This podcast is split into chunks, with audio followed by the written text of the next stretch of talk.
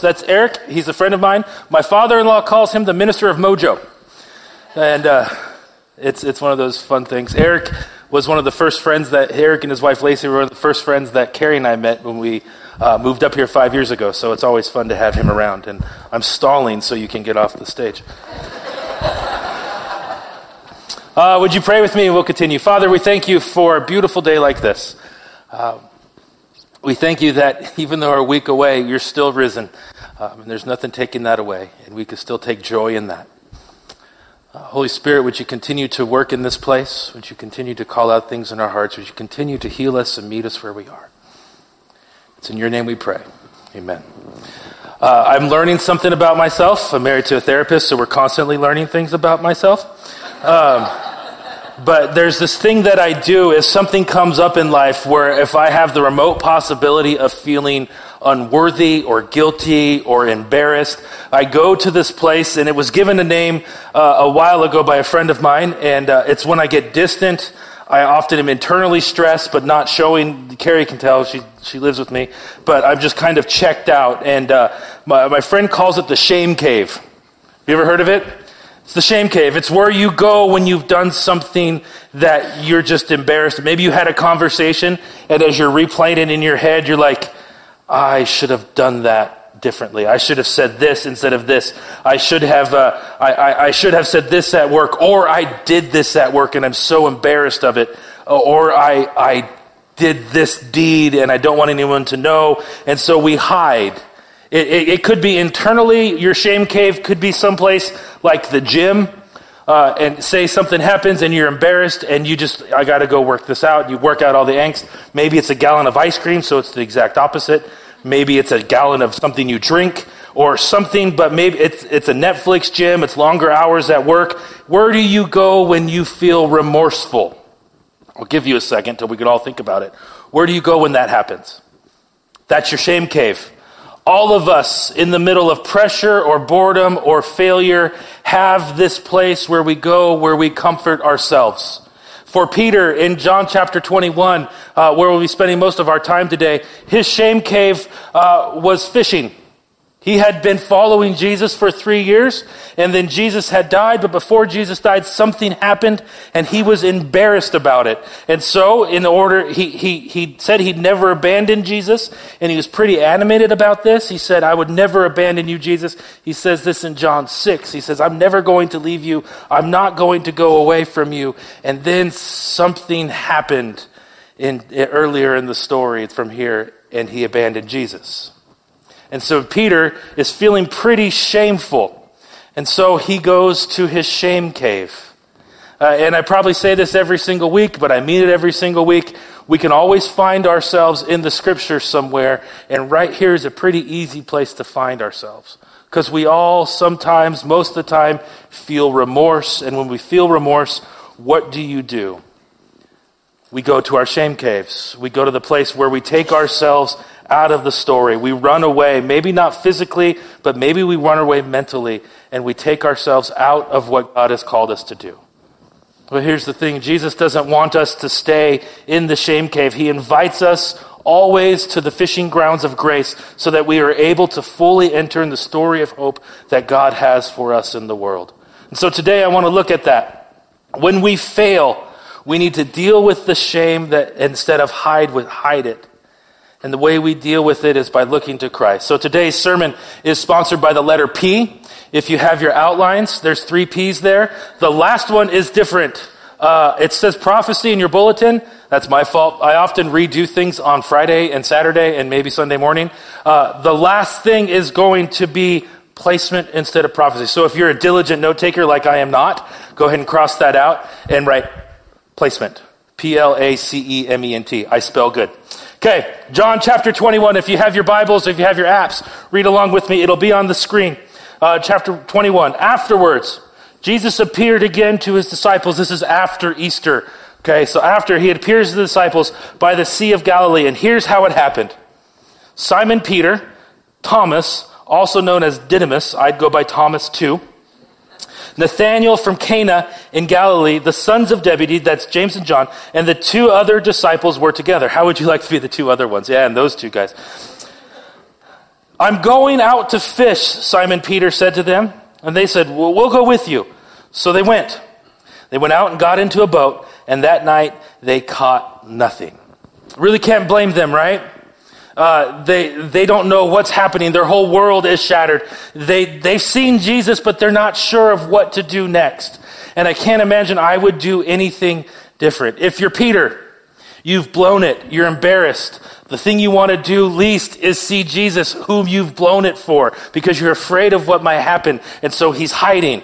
Was Jesus mad at him? Was he a fraud? Uh, but mostly, I think Peter, this is a total thing that Peter would do. Do an action and then think about it later. Think back into Peter's story that we know about. Hey, there's Jesus. He's walking on water. I'm going to go meet him. And then he gets five steps away and then realize, oh my gosh, there's waves.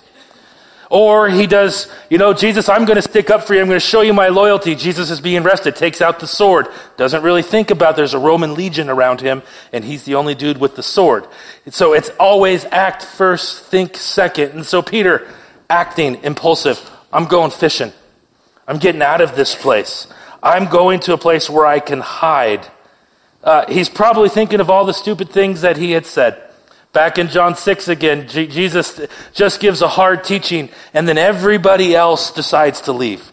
There's other disciples, and Jesus lead, looks at the 12 that were remaining and goes, Are you going to leave me too? This is the time where they can opt out. And Peter's, again, talk first, think second. He says this Where else would we go? Well, Peter, you'd go fishing, because that's where he went. And I imagine him playing all of these instances over in his head, and he just wants to get on with life. He just wants to go to the familiar. After all, he was a fisherman before it started. Remember where Jesus found him? He was fishing. Plus, there's also the practical side to this. He's following Jesus, and now the Jesus is done in his mind. He doesn't know what to do. He's still got a family at home. He, he has the practical side of it. He needs to make money. And fishing's not a bad occupation, so it makes sense. But as we read through the story, he's going back to what he was, and he couldn't even do that. He fishes all night, and they caught nothing. Out all night, nothing to show for it except for some cold clothes, and now he's embarrassed. The last time he went fishing, Jesus shows up on the shore and says, throw your nets on the other side. And they have so much fish. This is in the beginning of Luke that the nets are breaking. And he goes, I was good at that. I did well. So I'm going to go fishing. And now he comes back and there's nothing. Early in the morning in verse 4, uh, in Luke, Luke 16, 4, early in the morning, Jesus stood on the shore. The disciples didn't realize it was Jesus. And so he said out to them, Friends, have you any fish? They answered. He said, Throw your fish the other side, and you'll find some more fish. And so they're fishing, and there's no fish. And now Jesus is on the shore again. He says, Throw your nets the other side, and you'll find it. Notice how this whole thing starts. They're fishing. It's early in the morning, and John is very keen, if you read through the book, to point out the time timestamps early in the morning. He said this before in, when Jesus was first risen from the dead. And, and in the garden, Mary went to the tomb. It was, in John's terms, early in the morning. There's something that's always happening early in the morning. It's very metaphorical. John talks about night and day, darkness and light.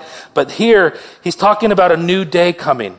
There's a new day in Peter's life that's dawning. There's a new season coming for him. For Peter and the gang, the, the whole, they're coming in from a cold night of fishing, and even more, they're confused. They're a bunch of failures, and this guy is on shore. They don't know it's Jesus, and they're coming in, and, and, and they haven't caught anything, and this guy has to rub it in and stand on the shore and go, hey guys, catch anything? It's the most annoying question, right? No, we didn't we're a bunch of failures. All we have are colds. And then he rubs it in even further and says, well, try going to the other side. The disciples, probably like, like Mary and like the, like the disciples on the way to Emmaus, don't recognize Jesus at this point. They don't even know who it is, but they thought, mm, what the heck? Sometimes guys on shore can see where the fish are better than the guys on the boat, right? Not a fisherman, I'm just guessing. But they do it. They throw the net to the other side, and when they did, they were unable to haul in the net because of the large number of fish. And now I wonder, at this point, I wonder which one of them were like, hey, this has happened before. They're pulling in the nets. Some dude on the shore says, try it again. And they're like, this feels familiar. This is like deja vu all over again. This is, this is familiar. And so one of them takes the double take and then the disciple whom Jesus loved. And when you're, if you're going to write a gospel, refer to yourself as the one who Jesus loved. It's great. That's how John refers to himself. It's the Lord, he says. As soon as Simon Peter heard this, it is the Lord, he wrapped his outer garment around him, for he had taken it off and jumped in the water. They were not fishing naked. He took off his cloak and then he wrapped it around him, kind of like a swimsuit, and then jumped in. So don't get any ideas that we should fish naked. And they said, Don't worry, Peter, we'll do all the work on our own, is what the disciples said. No. Peter went in, left all of them to haul in the, the load of fish. Peter doesn't want to load it in, but he's got some unfinished business for Jesus. We move on to the story, and there are a dozen reasons why they went fishing but they weren't on, they weren't supposed to be fishing. Jesus came back, rose from the dead, not so that they can go back to their former way of living. There's a new life. There's a new day dawning in their lives. And in John chapter 20, uh, verse 21, he says this. Again, Jesus said, Peace be with you. As the Father has sent me, I am sending you. And he breathed on them and said, Receive the Holy Spirit. If you forgive anyone's sins, their sins are forgiven.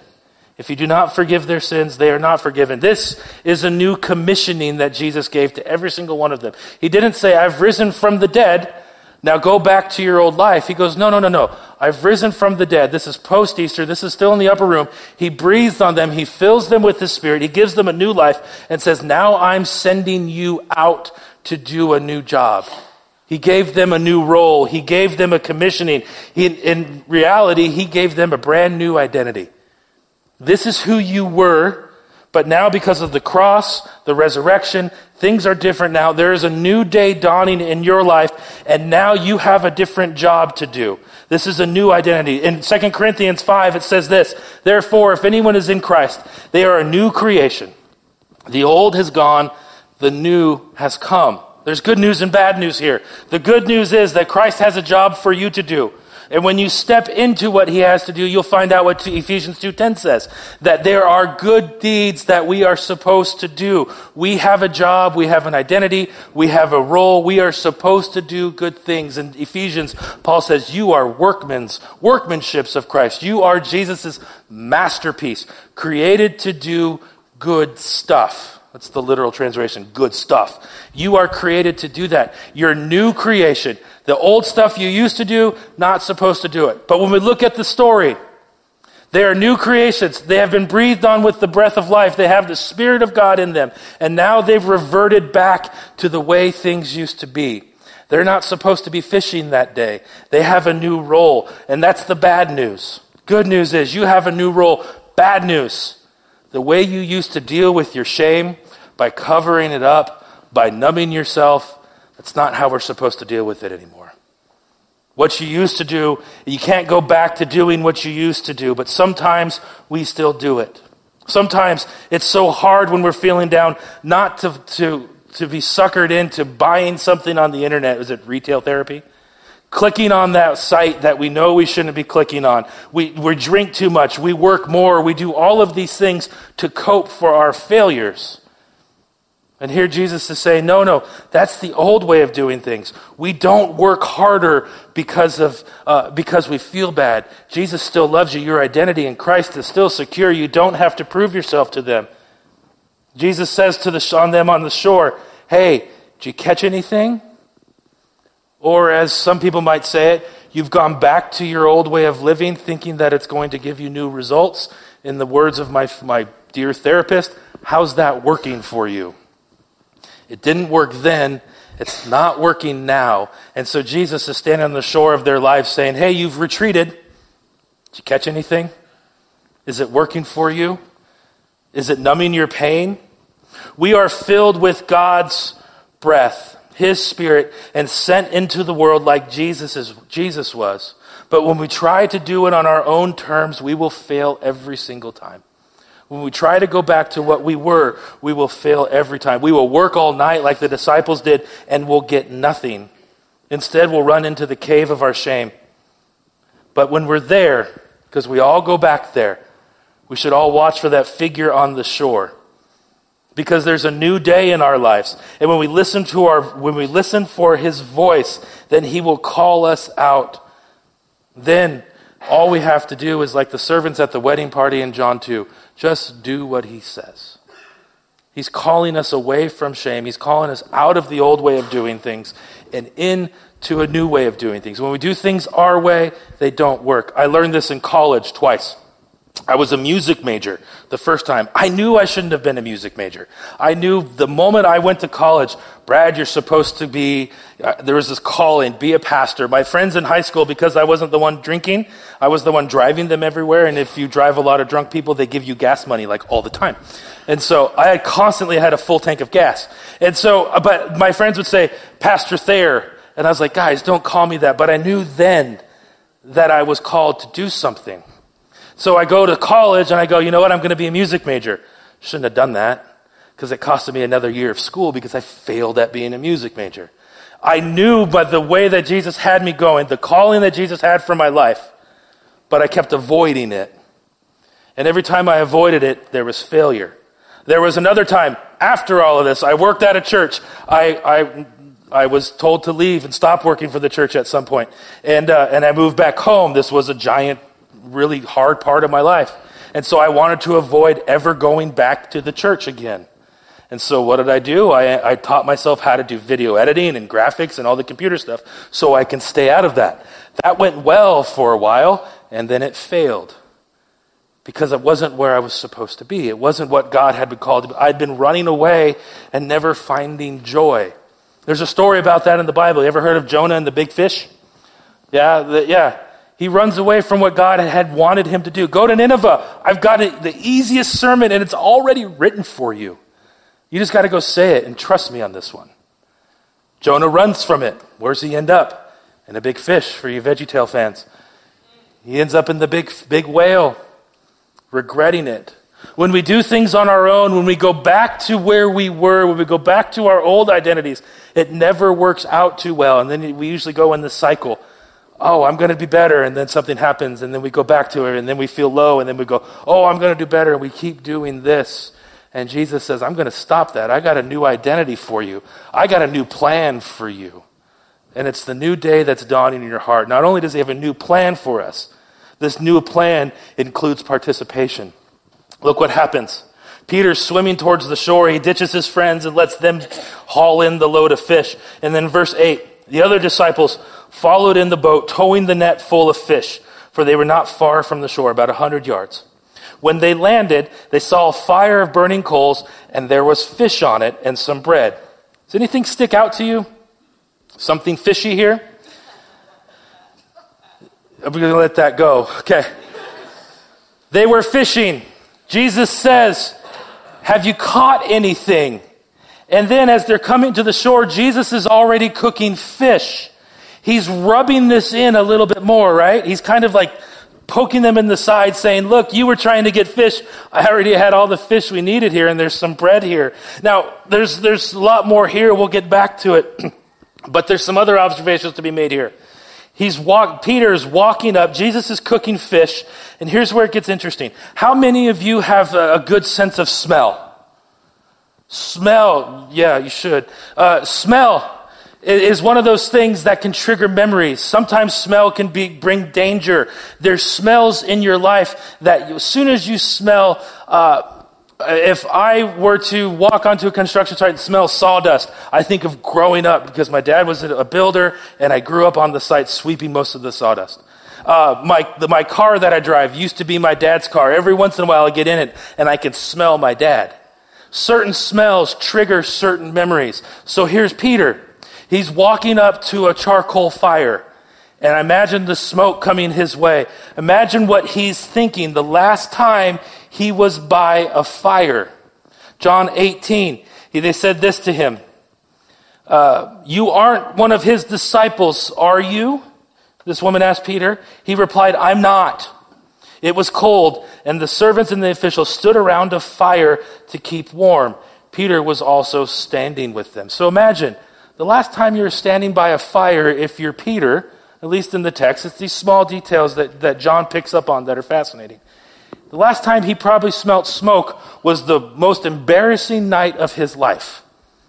And now he swims towards shore, and all of the memories that are attached to that failure, they're very hard to forget. And he smells exactly where he was. And now he's walking up to this fire, and Jesus is standing almost in that exact same spot where he failed him last. And Jesus is inviting him to come. He's thinking of all of the memories. But see, this is where Jesus steps in. He wants to heal of those memories. He wants to take Peter back into this place of hurt, not to embarrass him, not to rub it in, but to heal him from it, to redeem it. Peter thinks he's going to get chewed out.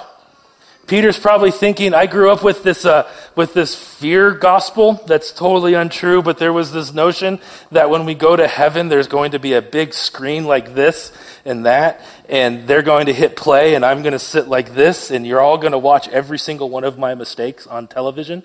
That's what I grew up with. It's horrifying. There's some things that should not be seen. And so uh, Peter's probably walking in and thinks, oh no, Jesus is going to air all of my dirty laundry now. That's not what Jesus does. Jesus comes to that place, and notice what he, he does. He doesn't need their fish. He, he doesn't, he, he, he takes Peter back. There's no chewing out. There's no shame here. He walks in and, and, and Peter's scared. He's not knowing what he's getting into, but Jesus is cooking fish. He's redeeming them. There's another thing to notice here. Peter doesn't get shamed here. We'll see what happens to Peter a little later, but look what Jesus is doing. He doesn't need what they have.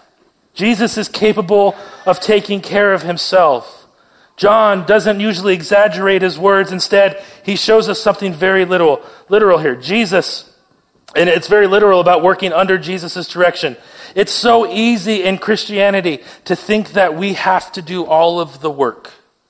It's so easy for us to think in some cases that God is sitting around in his big rocking chair waiting for us to do something as if if we don't organize it, it's never going to get done. If we don't hurry up, it's never going to happen. If we don't tell people good news, then no one's ever going to hear it. And, and if we don't change the world, then the world will always remain the same. And though there's some truth to this, it's not that God is helpless as if I, I, hear over and over and over again, and there's truth to this, that we are the hands and feet of God. And we are. And though it might be true in some, some metaphorical way, God isn't helpless for us. Whose hands made the sunrise? Who, whose spirit hovered over the water? Whose breath guided us to think and pray and hope and love? As Job finds out when he's having his moment with God, who holds the snow in the storehouses where they keep the snow? God is very capable. We are given the Holy Spirit, which enables us to work for, the, for, for God, but the Holy Spirit does not act independent of God. The church, nor its members, can never upstage God. Jesus welcomes the catch that Peter gives, he welcomes their work, but there's never a sense that he needs it. Now, it doesn't give us an excuse to be lazy. It doesn't say, well, then we just got to do nothing. No, no, no, no. Because there's something happening here. He doesn't need the work, but he'll use it. He invites us to participate. The truth is that Jesus wants to partner with whatever we can do in order that we see his power magnified in and through us. Like here in John, he's going to add their fish to his grill. He says, look, I want to partner with you. I want you to come, I want to come alongside of you. I want to work in you. If God, if it is God doing the work, then we try with all of our might, but we have to move away with this idea that it's all up to us. And poor Jesus is unable to lift a finger unless we lift it for him. In fact, the sooner we get rid of that thought, the easier it'll be to get to work because the pressure's off. We are joining him. We're coming, he's coming alongside of us. He's not waiting for us. We get to play a part. Is this making sense? It happened yesterday, right? I'm mowing the lawn. Judah comes out. Judah's my little three year old, and he's rambunctious. You'll hear him in a minute. And I'm mowing the lawn, and he says, Daddy, I want to help. I don't know what a three year old can do with a gas powered lawnmower. It's probably not safe. But I say, okay, bud, let's help. And he gets, walks right in front of me, he puts his hand, and he's mowing the lawn, right? No, I'm mowing the lawn. Judah's helping me. Could I have done it by myself? Absolutely. In fact, I ended up doing most of it by myself. But for that 15, 20 yards where his attention span held, he mowed the lawn. Later, he helped me with the weed whacker. It was a beautiful day for Judah. He did a lot of work. That night, we're, we're putting him to bed, and I go in and we sing. He always wants three songs. Uh, he says, Daddy, I mowed the lawn today. Yes, you did, bud. You did a, you did a fine job, too. Do you see this? We, come, we, we, we think that we're doing all the work. And when we think we're doing all the work, we get exhausted because we're, we're trying to do it on our own, and it never really works out like that. What's really happening is God's doing this work. We're joining him. We're adding our fish to his grill. We hear it all the time. I'm going to take Jesus here. I'm going to take Jesus to the street. My friend, Jesus is already there. He's already there with fish on there. All you're doing is joining him working alongside of him. Jesus didn't need their help, but he welcomed it. Jesus doesn't need our help, but he welcomes it. Uh, the disciples were surprised. Jesus already has fish. Peter was at peace. The shock of the day is that Jesus is still wanting to partner with them. He hasn't, ex- he hasn't excluded them. And they're surprised by Jesus. They're surprised by what God is doing here. And when we cease to be surprised by God, that might be the moment that we need to realize that we cease to do business with Him. Sometimes in the middle of our plan to run to the shame, Jesus' desire is to still partner with us and place us in His story. That's the last P. You have the plan, you have the partnership, and now we have the placement. In verse 15, when they had finished eating, Jesus said to Simon Peter, Simon, son of John, that's like two names, like when, when your mom yelled at you and you got the first and middle name. Simon, son of John, uh, do you love me more than these? Yes, Lord, he said. You know that I love you. Jesus said, Feed my lambs. Again, Jesus said, Simon, son of John, do you love me? He answered, Yes, Lord, you know that I love you. Jesus said, Take care of my sheep. And the third time, he said to him, Simon, son of John, do you love me? And Peter was hurt because he asked him for the third time, Do you love me? He said, Lord, you know all of these things. You know that I love you. And Jesus said, Feed my sheep. Now remember this Peter had taken himself out of the game. He had said, I'm going to bench myself. I'm going to step out of this. He ran back to the old way of doing things. He ran back to his old life. But Jesus still has plans for Peter. Jesus still wants to place him in his story. And there's a lot to make of this story. Peter's being brought back. There's a fire, the memories. There's three questions that correspond with the three times Peter denied Jesus. And, and there's the place of regret. But Jesus takes the sin away.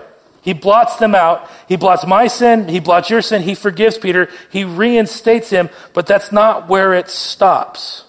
There's forgiveness there for Peter. He's three times denied, he's three times restored, but there's also healing. God offers forgiveness from all the brokenness and the sin that we have in our lives. But he doesn't just forgive. He doesn't say, okay, we're good now, and move on. He says, okay, we're good now, and let's heal you from this.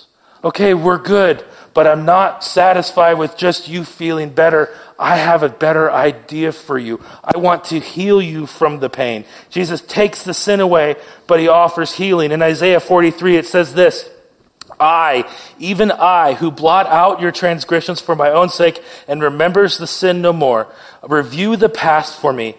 Let us argue the matter together. State your case of innocence. This is Isaiah being forgiven, but also now saying that there's healing in front of it He doesn't just leave the forgiveness. Watch what he does with Peter. It, do, it looks different for everyone. For Peter, it's the smell of fire, it's the denials, but now there's something else here. Here's what he wants from Peter. There's three questions, there's three answers, but there's two words. In the questions, do you love me? Jesus uses the word agape. Agape is defined like this to take pleasure in the thing, to prize above other things, to be unwilling to abandon or do without it. So Jesus says to Peter, Peter, do you agape me? What's the definition of agape? To be unwilling to abandon. Peter answers, I love you, but the word that Peter uses isn't agape. It's the word phileo. There's a joke here, and I have to make it phileo fish. Ah, uh, thank you. Okay, that's great. Peter says, I love you, but he doesn't do the same level of love. He gives him the friendly type of love. You can say that he, he put Jesus back in the friend zone. He said, Jesus says, Are you willing to not abandon me? And Peter, Peter won't go there. He says, I think you're cool. Then he asks the same question again. Peter, do you love me? That means you will not abandon me again. And Peter says, I still can't go there. I, am not ready. I phileo you. Uh, we're good. I, I like you like a friend.